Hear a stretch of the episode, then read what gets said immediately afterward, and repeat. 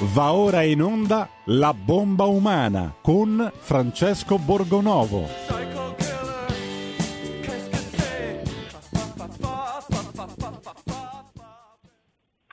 Ed eccoci, buongiorno, buon lunedì, bentornati alla bomba umana e come sapete avete appreso la lettura dei giornali di questa mattina, in Italia c'è il fascismo, c'è la pericolosa versione nera pronta a scardinare lo Stato e a colpire al cuore la nostra democrazia, eh, perché? Perché un uh, pugno di eh, violenti di Forza Nuova hanno, di Forza Nuova e di altri eh, movimenti hanno assaltato la sede della CGL a Roma e io mi domando eh, di fronte alle immagini che continuano a girare da ieri, eh, perché diamine questi violenti, queste persone eh, fossero lì, dato che alcuni degli arrestati, uno in particolare, avevano, cioè di, uno dei leader di Forza Nuova, Castellino, avevano il DASPO. E in teoria in piazza non avrebbero dovuto esserci e non era poi così difficile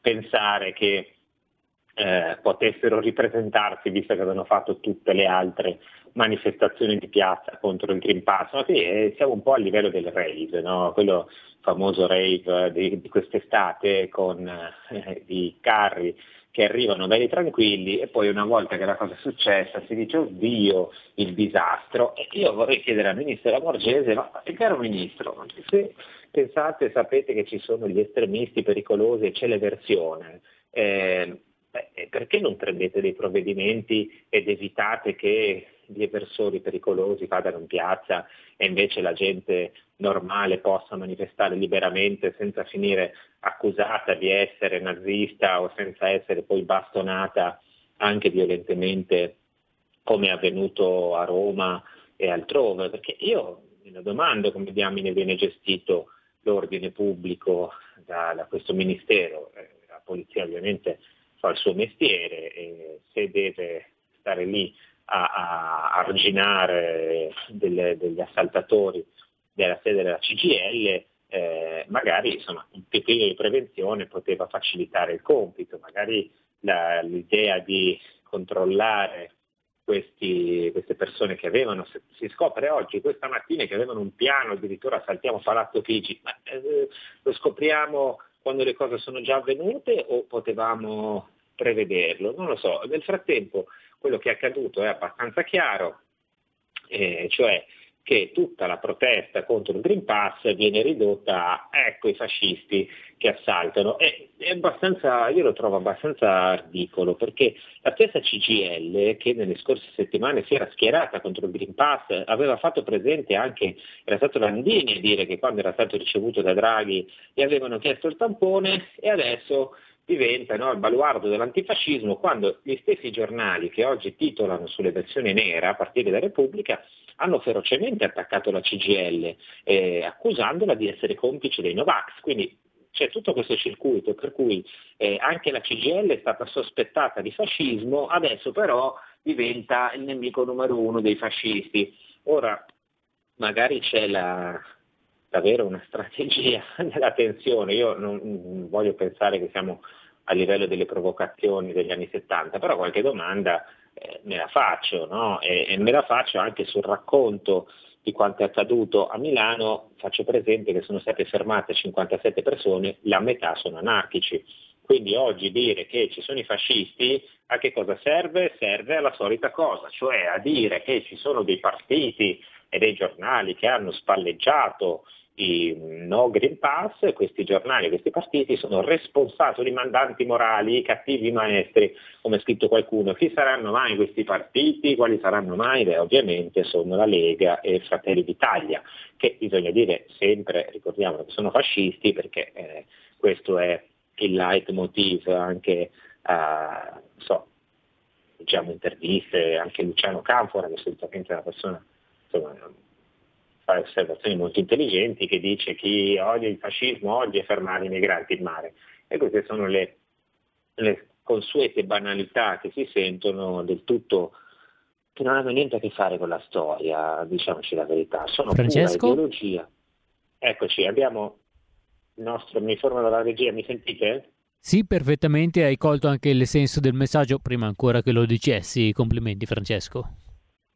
Ah, ok, è arrivato un messaggio, c'è il nostro ospite. E allora io do il benvenuto, se l'abbiamo in linea, eh, al professor Andrea Zoc, buongiorno, che torna a trovarci. Buongiorno, buongiorno Francesco. Questa buongiorno. volta non è in treno, l'altra volta no, l'abbiamo no, colto mentre... Ecco. Questa volta non è in treno, quindi lo ringraziamo della disponibilità. E, mm, professore, le faccio subito la domanda, perché, anzi due domande, no? perché prima la domanda era, eh, lei è vaccinato, la cosa che si deve fare dappertutto, e, e, prima cosa che bisognava chiedere alle persone alla facciata della privacy, e la seconda è, lei è fascista per caso? No, eh, grazie della domanda.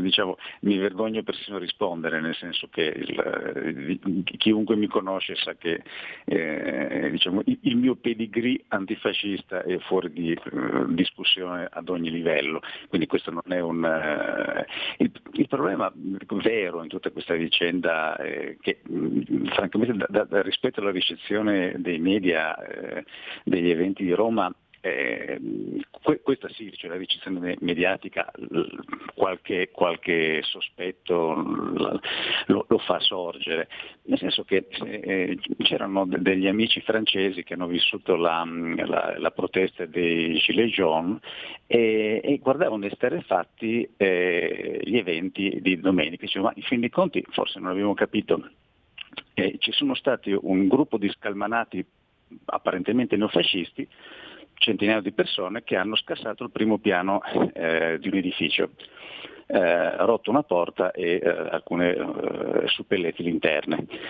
E questa cosa rappresenta dire, l'incombente minaccia del siamo, il NASDAQ del 1933, e, mm, è, dire, è vissuto come se fosse il, eh, i prodromi della marcia su Roma. Cioè, mm, c'è, c'è, un elemento di sproporzione negli eventi, qui c'è un evento che dal punto di vista simbolico naturalmente ha la sua gravità, va perseguito in termini di legge senza nessuna, nessuna remora però eh, la, le proporzioni qui sono dire, saltate completamente.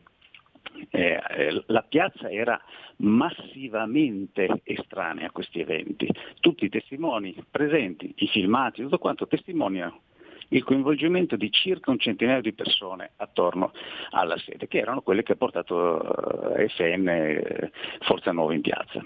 E sono, dire, questo è il fatto. Dopo ci sono certo mille, mille questioni, mille problemi che possono essere fatte, fatti emergere, però eh, se non si, come dire, se la questione dimensionale dei fenomeni salta e sulla scorta di un evento che in qualche modo è dal punto di vista simbolico, certo dal punto di vista simbolico conosciamo tutti la storia, quindi non c'è bisogno di ricordare eh, le, le, le, efferate chiusure violente da parte eh, delle squadracce fasciste eh, dei sindacati eh, all'inizio degli anni 20. Però ehm, come dire, questa è storia, certo, è storia importante bisogna eh, di cui bisogna mantenere memoria, contezza, però ogni parallelismo è veramente completamente privo di una uh, descrizione, diciamo, di, di una descrizione sensata. Eh, eh, però professore le chiedo questo, questa sproporzione eh, forse ha un senso, cioè se io di fronte a un evento offro una spiegazione, un racconto sproporzionato, poi posso provvedere a reagire a mia volta in maniera sproporzionata, no? Cioè, mi, mi, spiego meglio, se io dico che c'è l'allarme versione neofascisti, io poi posso provvedere a chiudere tutti, no, non, non, Forza Nuova, ma eh, tutti i movimenti neofascisti, cosa che mi sembra, eh, come dire, eh, anche dal punto di vista costituzionale un po' discutibile, nel senso che si puniscono le azioni, non le idee eventualmente, cioè non si capisce perché se ci sono 13 arresti tra i dirigenti di un partito allora io debba andare a fare la, la ricerca di tutti quelli anche solo sospetti di neofascismo e chiudere così a, a capocchia dei movimenti. E poi posso eh, eventualmente utilizzare la mano pesante anche invece su una protesta che legittima. Cioè, io ho questo sospetto, non è che si fa in, sulla, sulla, sproporzione che diceva lei, o magari sbaglio. Eh.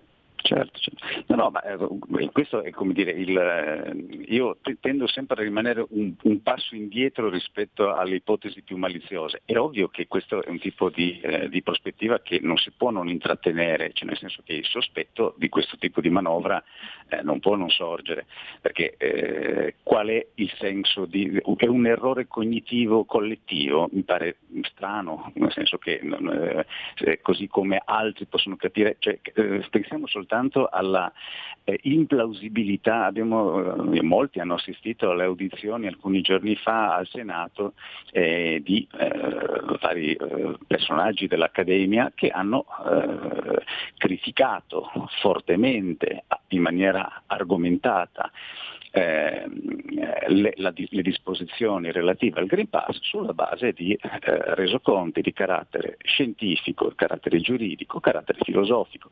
Tutti questi personaggi, tutti questi eh, docenti universitari sono eh, integralmente e notoriamente lontani, abissalmente tra l'altro a partire da, da Agamben, eh, da qualunque tipo di... Cioè, a nessuno sano di mente verrebbe in mente di associare questo tipo di posizioni a posizioni eh, fasciste, siamo come dire agli antipodi.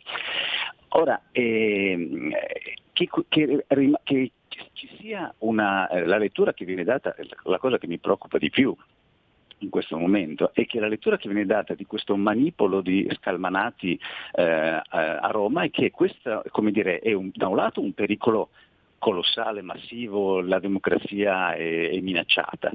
E dall'altro questo viene eh, imputato, come eh, giustamente diceva lei, a un'influenza remota da parte di tutti coloro i quali si sono opposti ad un eh, provvedimento che dal punto di vista, come abbiamo avuto modo più volte di osservare, che dal punto di vista delle giustificazioni a cui si appella insostenibile e che ha un carattere manifestamente restrittivo delle libertà, manifestamente eh, discriminatorio in, in, nel senso tecnico del termine, cioè discrimina la popolazione sulla base di ragioni non giustificabili. Ora, ehm, eh, diciamo che se, se qualcosa come, dire, come, atteggiamento può essere più lontano eh, da, una, eh, da, una, disposizione eh, fascista è esattamente questo tipo di richiesta di riconoscimento di diritti e di eh, spazi di libertà personale di fronte ad, un, eh, ad una condizione. Eh, però quando, quando, si dice, quando i critici del Green Pass e della, della gestione della pandemia dicono. Eh, qua ci sono appunto discriminazioni, eh, c'è, qualcuno ha parlato di apartheid eh, di queste cose, ebbene quando dicono, si dicono queste, questo genere di, fanno questo genere di paragoni eh, la risposta è sempre no, non è vero, non esagerate perché eh, appunto la dittatura sanitaria non c'è, la dittatura vera è un'altra cosa, l'apartheid vera è un'altra cosa, e siamo d'accordo, ma qui non ci sono i, i, dire, i gulag e, e, cose di questo genere. E però se come dire, eh, allora si può dire, si, si può dire che eh, un manipolo di, di scalmanati sono la, le versioni nera, perché non si può dire che c'è la dittatura sanitaria? E, mm, come voglio, voglio dire, eh, si usano sempre eh, due pesi e due misure, ma in maniera conclamata, la cosa è un po' fastidiosa. Sì, sì, no, ma chiaramente sono iperboli, ma il problema di fondo è, mm, io non ritengo affatto che ci sia una dittatura sanitaria. Il problema è, come dire, nei limiti in cui si può descrivere, il problema è semplice e molto concreto. Si tratta di un provvedimento molto specifico che, non, che va, travalica in maniera radicale le giustificazioni che vengono adotte. Per mostrare che queste giustificazioni non ci sono, sono state spese eh, come dire, eh, tonnellate di argomenti questo, dal, dal, punto di vista dell'argomentazione scientifica. Ormai questa cosa è rimasta quasi sullo sfondo, neanche più si discute di questo, cioè dell'oggetto non si discute neanche più, eh, anche perché credo che eh, soprattutto dopo, dopo le, le, le, recenti audizioni discuterne diventa anche imbarazzante per chi lo sostiene, nel senso che gli argomenti non ci sono più. Eh, e siamo l'unico paese in Europa che continua a tenere a fare la faccia feroce rispetto ad un, eh, come se fossimo in una emergenza eh, ebola, un'emergenza eh, di un, eh, sanitaria drammatica con gli ospedali vuoti, le terapie intensive vuote, l'80% quasi della popolazione vaccinata e, e continua a essere come dire, perseguita questa cosa con eh, ferocia e chi si oppone è, è un fascista. Cioè, onestamente la cosa mi pare lunare, cioè non, eh, alle volte eh, penso di dovermi svegliare un giorno e dire ma no, era un sogno, una, ho avuto un incubo, perché eh, è un livello di irrazionalità eh, che, lascia, che lascia basiti. Purtroppo eh, io ho anche la sensazione, il professore Gamben e altri, Mangia, insomma, illustri eh, accademici hanno partecipato alle audizioni in Senato. Io ho anche la sensazione che in realtà queste audizioni non servono a niente, nel senso che nessuno le ascolta, cioè si fanno venire professori che esprimono le loro perplessità, smontano pezzo dopo pezzo tutti gli argomenti, come giustamente lei diceva, a favore del, del Green Pass e dopodiché chi se ne frega andiamo avanti, cioè, questo è quello che è accaduto, no? cioè, vengono così dal contentino, ecco visto, ha parlato a Gamben in Senato, peraltro eh, chi poi riportava sui social eh, il video dell'intervento in alcuni casi è stato addirittura bloccato eh, da, appunto, dai social network, l'intervento è stato eh, oscurato. Quindi, ehm, come dire, io ho la sensazione che ci sia una tendenza, no? magari una deriva, però una tendenza un pochettino autoritaria preoccupante. Beh, ci sono delle caratteristiche delle, di, di auto, dei toni, se non altro, di autoritarismo in quello che sta avvenendo in Italia e credo che eh, abbiano veramente poco a che fare con il fatto di fronteggiare una possibile eversione. Eh, e mi pare che insomma, il professor Gioco che stiamo sentendo eh, sia, una, sia persona moderata, civile, razionale che sta ponendo dei problemi e sarebbe bene anche magari ascoltarla, anche perché poi eh, ci sono, come dire, un sacco di, di, di, persone che appartengono so, da Confindustria, Zaia, Federica, eh, commerciale, cioè gente che sta facendo notare dei problemi pratici. Adesso stanno arrivando un po' di messaggi, li leggiamo, vediamo. Allora, eh, Paola ci dice sicuramente strategia, eh, è stata sicuramente di strategia, di distrazione di massa, hanno in mano tutti i media e tutti vanno a votare. Vabbè, eh, sì, diciamo che la versione dei media queste, oggi particolarmente è abbastanza imbarazzante.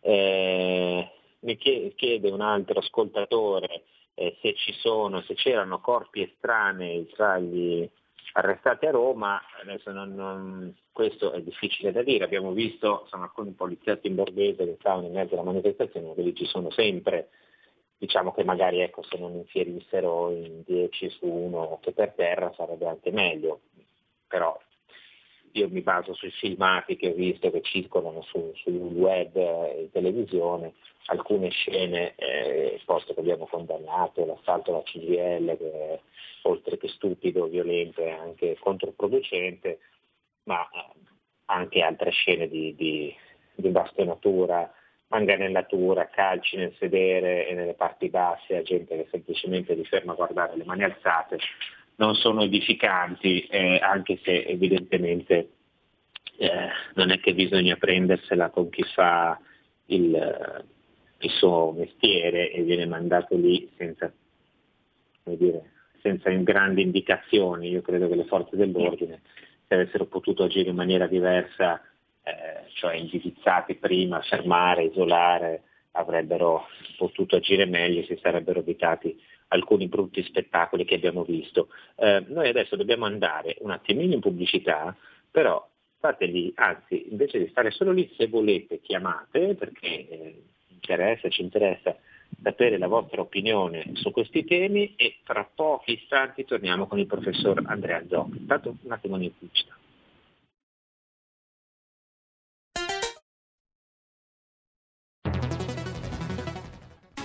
Futuro appartiene a chi fa squadra. Le radio italiane si uniscono per giocare la partita da protagoniste. Nasce l'app Radio Player Italia. 140 stazioni in una sola rete.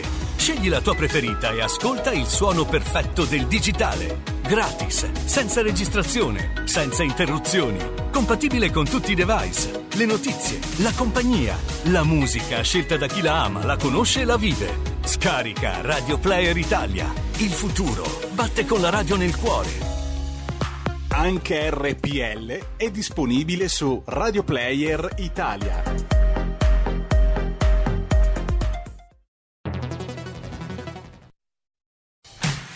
Porta con te ovunque RPL la tua radio. Scarica l'applicazione per smartphone o tablet dal tuo store o dal sito radiorpl.it.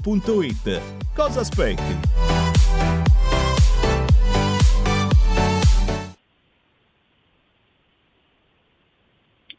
Seconda parte della bomba umana, sempre esplosivi, con Francesco Borgonovo e con una chiamata in attesa. Eccoci, allora sentiamo subito il nostro ascoltatore, buongiorno. Buongiorno, buongiorno a tutti, sono Luca di Bobbia, ciao, buongiorno. Vorrei capire come fai a sostenere che non c'è una dittatura sanitaria? Eh, domanda molto diretta. Eh, no, io sì, penso, è dico... diretta, come la tua, la tua affermazione, la mia è una domanda diretta. Come fai a sostenerlo?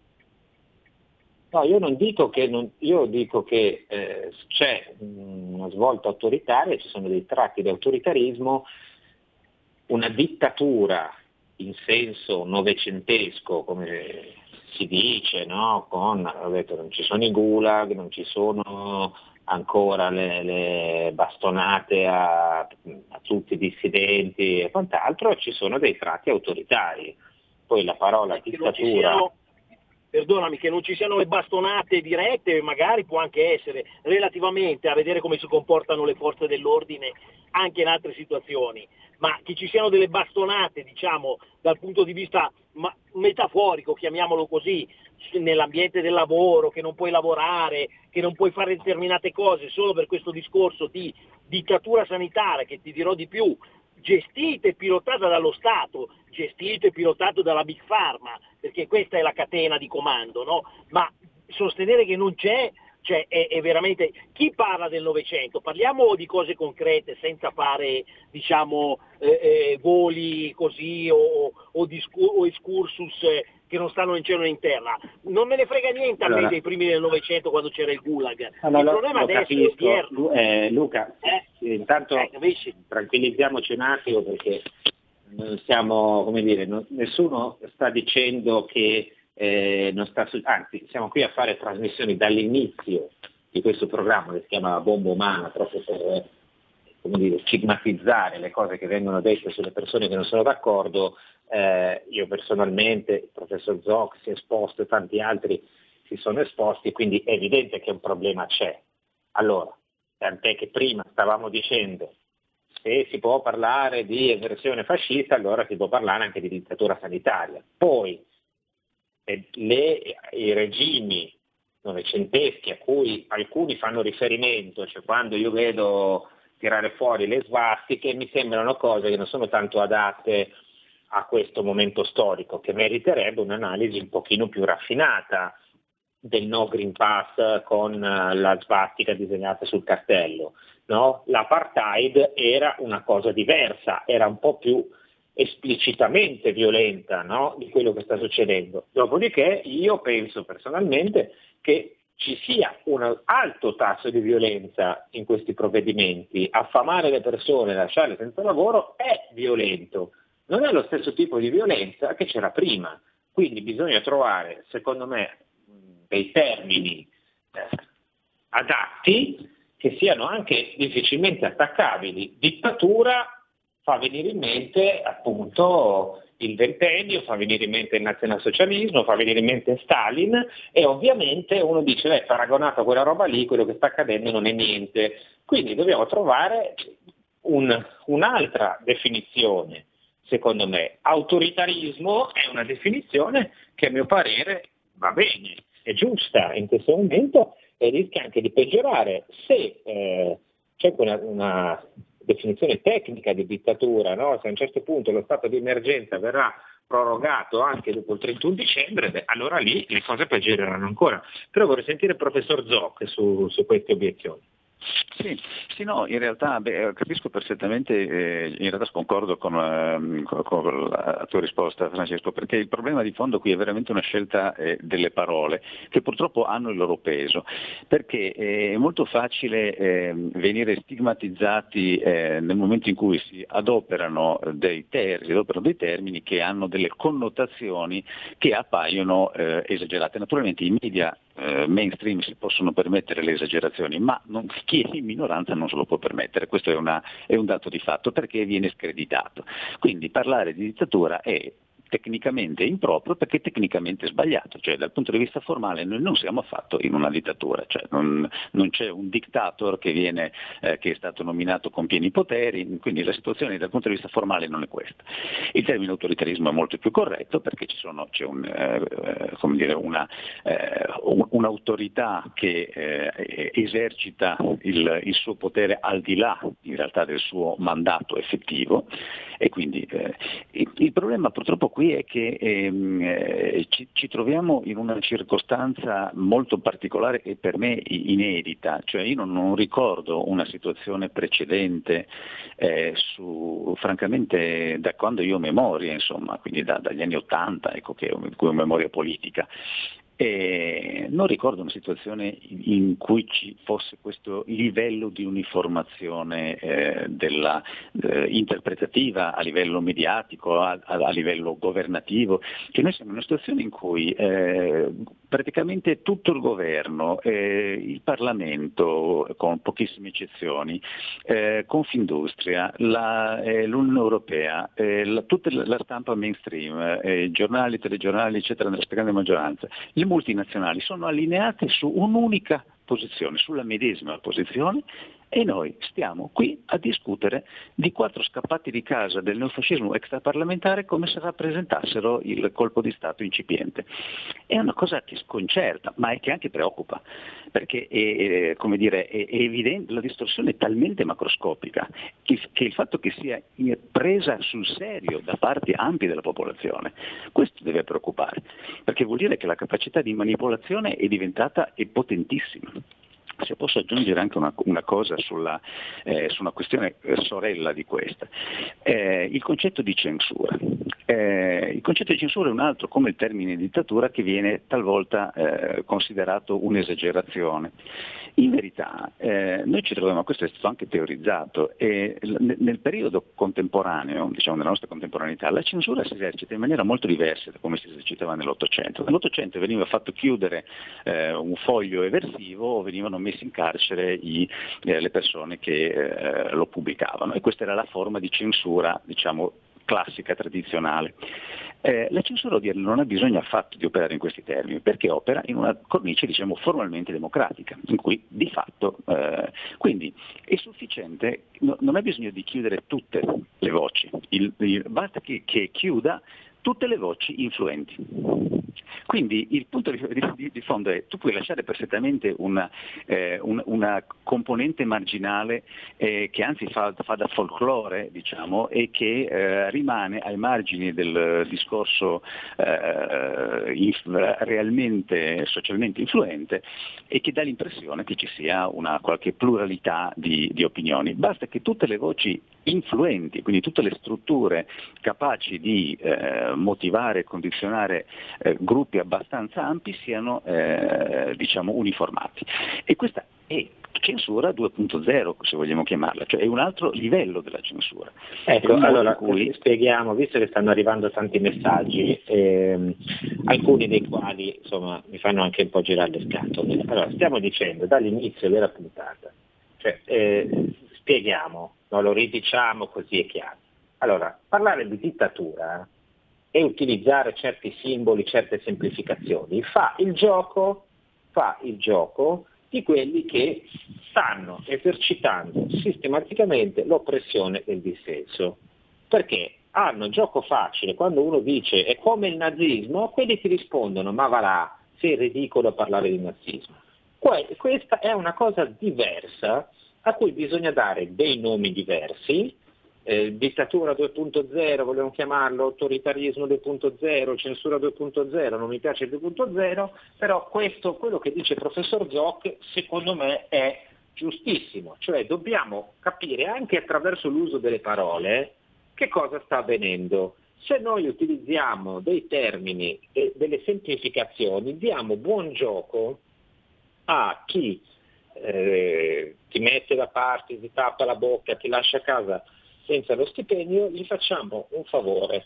No? Perché poi sui giornali cosa dicono? Guarda quegli scemi che pensano che c'è eh, il nazismo, c'è l'apartheid, e invece bisogna dare una definizione corretta di questa cosa, che è autoritaria. E il professor Zappa ha detto una cosa bellissima, ha detto non è che una volta la censura chiudeva i giornali, noi siamo qui a parlare di questa cosa e persino a dire che c'è la censura e che c'è l'autoritarismo. Quindi non ci stanno tecnicamente censurando. Che cosa fanno? Ci lasciano ai margini, ci seppelliscono sotto una montagna di altre cretinate. La stessa cosa succede quando uno va nei talk show, eh, per cui c'è uno da solo, gli lasciano dire la sua cosa o lo interrompono sempre oppure lo sommergono di altra roba. No? E questo è secondo me l'applicazione di quello che qualcuno ha chiamato soft power, cioè è un regime soft no? che mh, tante cose te le, ti lascia fare, finge di essere, di garantirti la libertà e poi però ti opprime in un'altra maniera. Quindi secondo me il termine eh, dittatura, così come siamo abituati a utilizzarlo, se poi voi qualcuno che scrive dice certo che c'è dittatura sanitaria, ma non solo, ci state ammazzando in tutti i modi, voi compresi, eh beh, siamo tra i pochi che resistono, allora eh, ragazzi qui eh, si fa difficile. Eh, poi chi non ha il Game Pass non prende la retribuzione ma non viene licenziato, quindi non può ricevere sostegni come reddito di cittadinanza. E questo è vero. Un altro ascoltatore ci scrive modernizzata, mediatica, subdola ma dittatura, bella e buona. E qui diciamo che ci avviciniamo al discorso che stiamo facendo. Eh, Mario da Treviso mi scrive, sto, mi chiede se sto diventando democristiano, eh, non credo proprio, visto quello che sto dicendo, ma eh, semplicemente voglio utilizzare le parole corrette per essere più efficace quando faccio delle critiche, perché penso che quando si dice la verità non si ha paura di niente, cioè io posso dire che qui ci sono tratti di autoritarismo senza essere accusati di stare esagerando o fare delle iperboli. E ancora un altro ascoltatore, se manca la libertà è dittatura, c'è pure il dictator e se non l'avvertite si chiama Draghi. E mi sembra, anche qui eh, siamo sempre sullo stesso punto, la libertà, eh, in realtà una bella porzione di libertà ce l'abbiamo, non è che dobbiamo, eh, anche rispetto al lockdown, che è il, il paragone che si fa sempre, noi dobbiamo capire che altro tipo di oppressione è questa. Guardate che anche qui, guardate cosa sta succedendo qui che do aiuto anche per il Sorzò.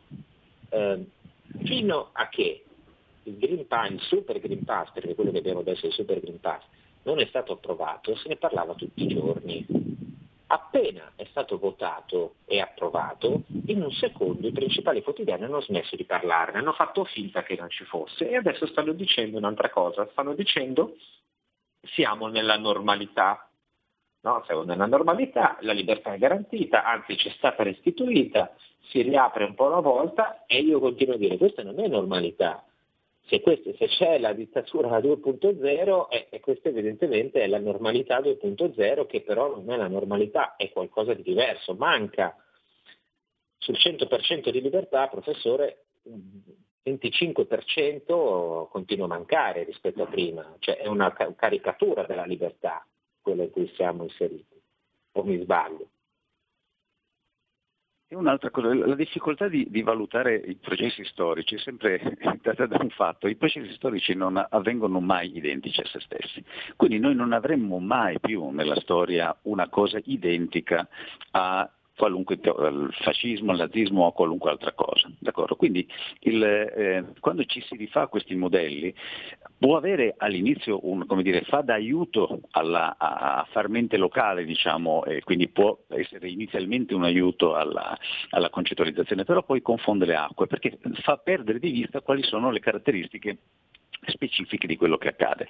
Nello specifico io vorrei far notare una cosa, eh, anche perché è una cosa che è stata esplorata abbastanza bene da, eh, diciamo in, in, in, ambito letterario, dalle varie distopie che si sono rappresentate. In molte delle distopie eh, letterarie eh, non è affatto vero che la dittatura in senso ehm, ordinario rappresenti il caso più eh, temibile. In verità, da, da, da Orwell a Huxley a molti altri, eh, le rappresentazioni più agghiaccianti sono quelle in cui non c'è una dittatura in senso tecnico, ma una, ci sono forme di controllo che eh, in qualche modo chiamano ad una eh, apparente forma di persuasione, con forme di delazione, forme di eh, diciamo, ehm, eh, persuasione occulta, che sono in realtà dal punto di vista degli effetti persino più spaventose perché sono invasive della, come dire, viene colonizzata l'anima diciamo così, una, una, forma come il fascismo classico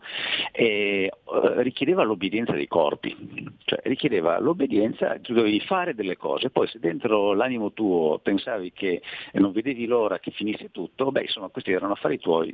Invece questo, diciamo, le, le forme eh, moderne, eh, proprio perché si appellano, proprio perché formalmente c'è la possibilità di andare a votare, c'è la possibilità quindi anche di principio di, eh, almeno appunto formalmente di eh, agire in maniera radicalmente diversa da come si fa.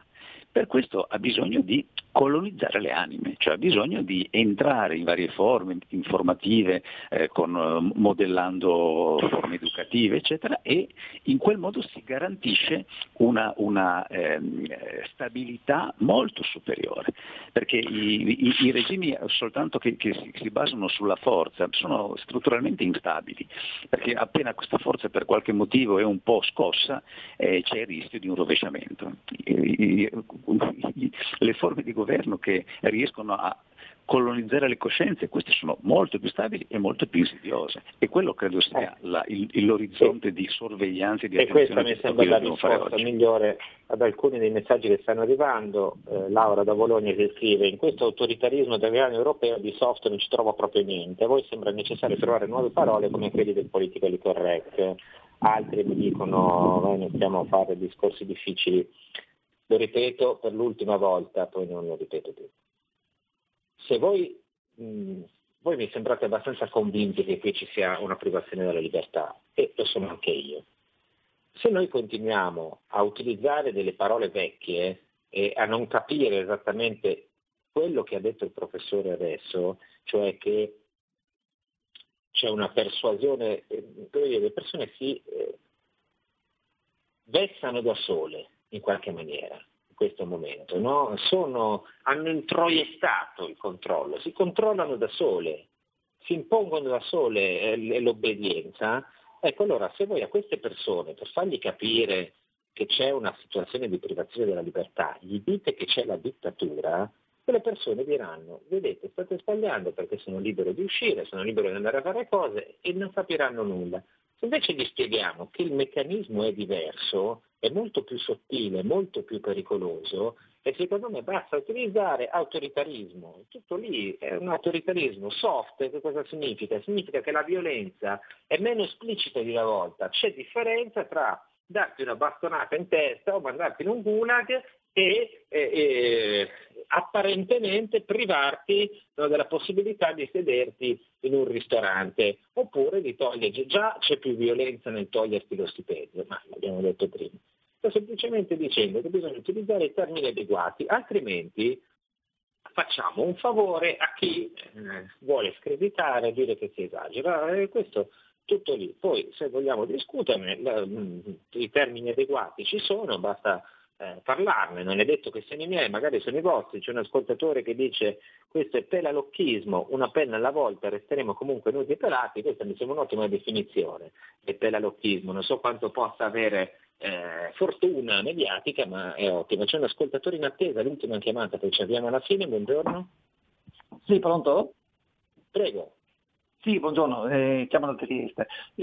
Io non dico che siamo in una dittatura, ma siamo governati da una banda di incapaci, che è peggio, e non riusciremo a liberarci democraticamente, perché questi qua ci hanno distrutto in un anno e mezzo, non hanno curato le persone, hanno 130.000 morti sul, sul gobbo, eh, hanno riempito le terapie intensive perché non curavano la gente e quindi non riusciremo a liberarci democraticamente. Ieri si è visto chiaramente eh, domenica, quando c'era la manifestazione a Roma o sabato, non mi ricordo, che c'erano dei poliziotti in borghese che si sono infiltrati che prima eh, istigavano le persone e poi bastonavano i manifestanti. Quindi di cosa parliamo? Questi sono degli incapaci e, e, e ripeto, qua rischiamo veramente una guerra civile perché il Green Pass non si fermerà.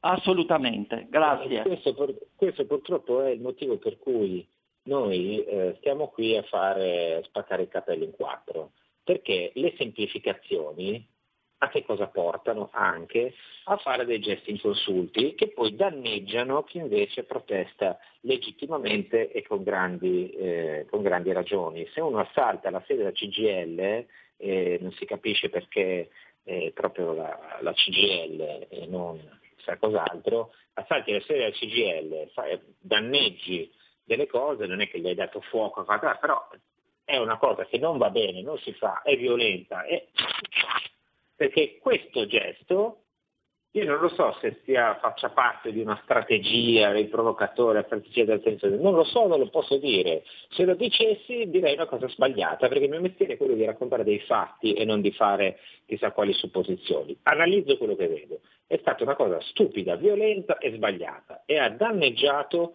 tutte le persone che legittimamente e con mille ragioni stavano protestando contro il Green Pass e hanno dato buon gioco oggi a tutti i giornali, a tutto il sistema mediatico di parlare di fascismo. Queste stupidaggini e queste violenze non vanno messe in pratica a, a tutti i livelli, a livello fisico quando si tratta di, di andare in strada a manifestare e anche a livello culturale quando si tratta di analizzare una situazione. Se tu semplifichi e dai argomenti al tuo avversario, stai facendo, secondo me, una cosa sbagliata. Eh, io lascio l'ultima parola al professor Zoc, eh, oggi è stata una trasmissione particolarmente movimentata, tipo assemblea degli anni, degli anni 70, una cosa così con, de, sulle definizioni di dittatura, è anche un discorso costruttivo. No, dico proprio una cosa brevissima in chiusura. Credo che la, la, l'analogia che è stata fatta con il politicamente corretto sia proprio sbagliata, perché l'idea delle, delle frasi o delle diciamo, frasi eh, in qualche modo, gli eufemismi no, del politicamente corretto sono pensati, almeno diciamo ufficialmente sono pensati per non offendere eh, una certa parte, ma qui il problema non è questo, cioè nell'usare certi termini o nel non usarli, eh, il nostro scrupolo diciamo, non è quello di non offendere qualcuno, figuriamoci, se, mm, non, non, non, è che di questo ci stiamo preoccupando, il problema è vai, di, dare, di usare dei termini... Che, tutti anche volentieri. Eh, esatto. Il problema è, di, dare, di, usare dei termini che consentano di vedere qual è il problema. Se io dico dittatura uno mi replica immediatamente, ma io vado a votare. E è finito il discorso, cioè abbiamo, dire, gli abbiamo alzato la palla e lui l'ha schiacciata, cioè, uh, gli abbiamo dato un, un, argomento che essendo tecnicamente uh, sbagliato consente all'altro di rimanere sulle sue posizioni.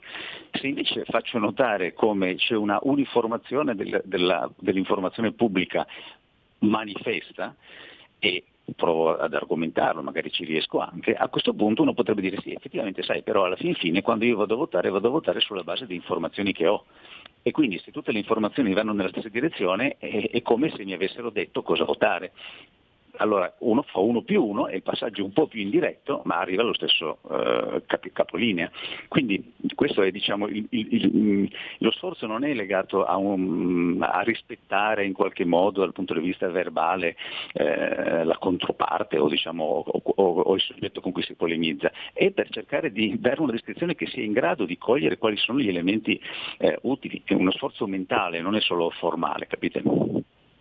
È esattamente quello che cerchiamo di fare, cioè capire le cose e anche smontare certi discorsi, così come secondo me è sbagliato. Quando si dice questi c'è il nazismo di Draghi, no, è sbagliato, è un paragone sbagliato perché non c'è il nazismo, c'è un'altra roba, c'è un'altra roba subdola, meno esplicitamente violenta, eh, che gode di un consenso, come del resto godevano anche i, i regimi novecenteschi enorme, ma che non utilizza gli stessi metodi, ne utilizza degli altri. A me non interessa se io inizi qua a dire c'è la dittatura sanitaria, a gridare, magari voi sareste contenti, ma il mio compito non è questo, il mio compito è capire assieme a voi, assieme a chi ci ascolta, quali sono gli strumenti oggi del potere per fare in modo di difendersi, che ogni giorno sta diventando più difficile.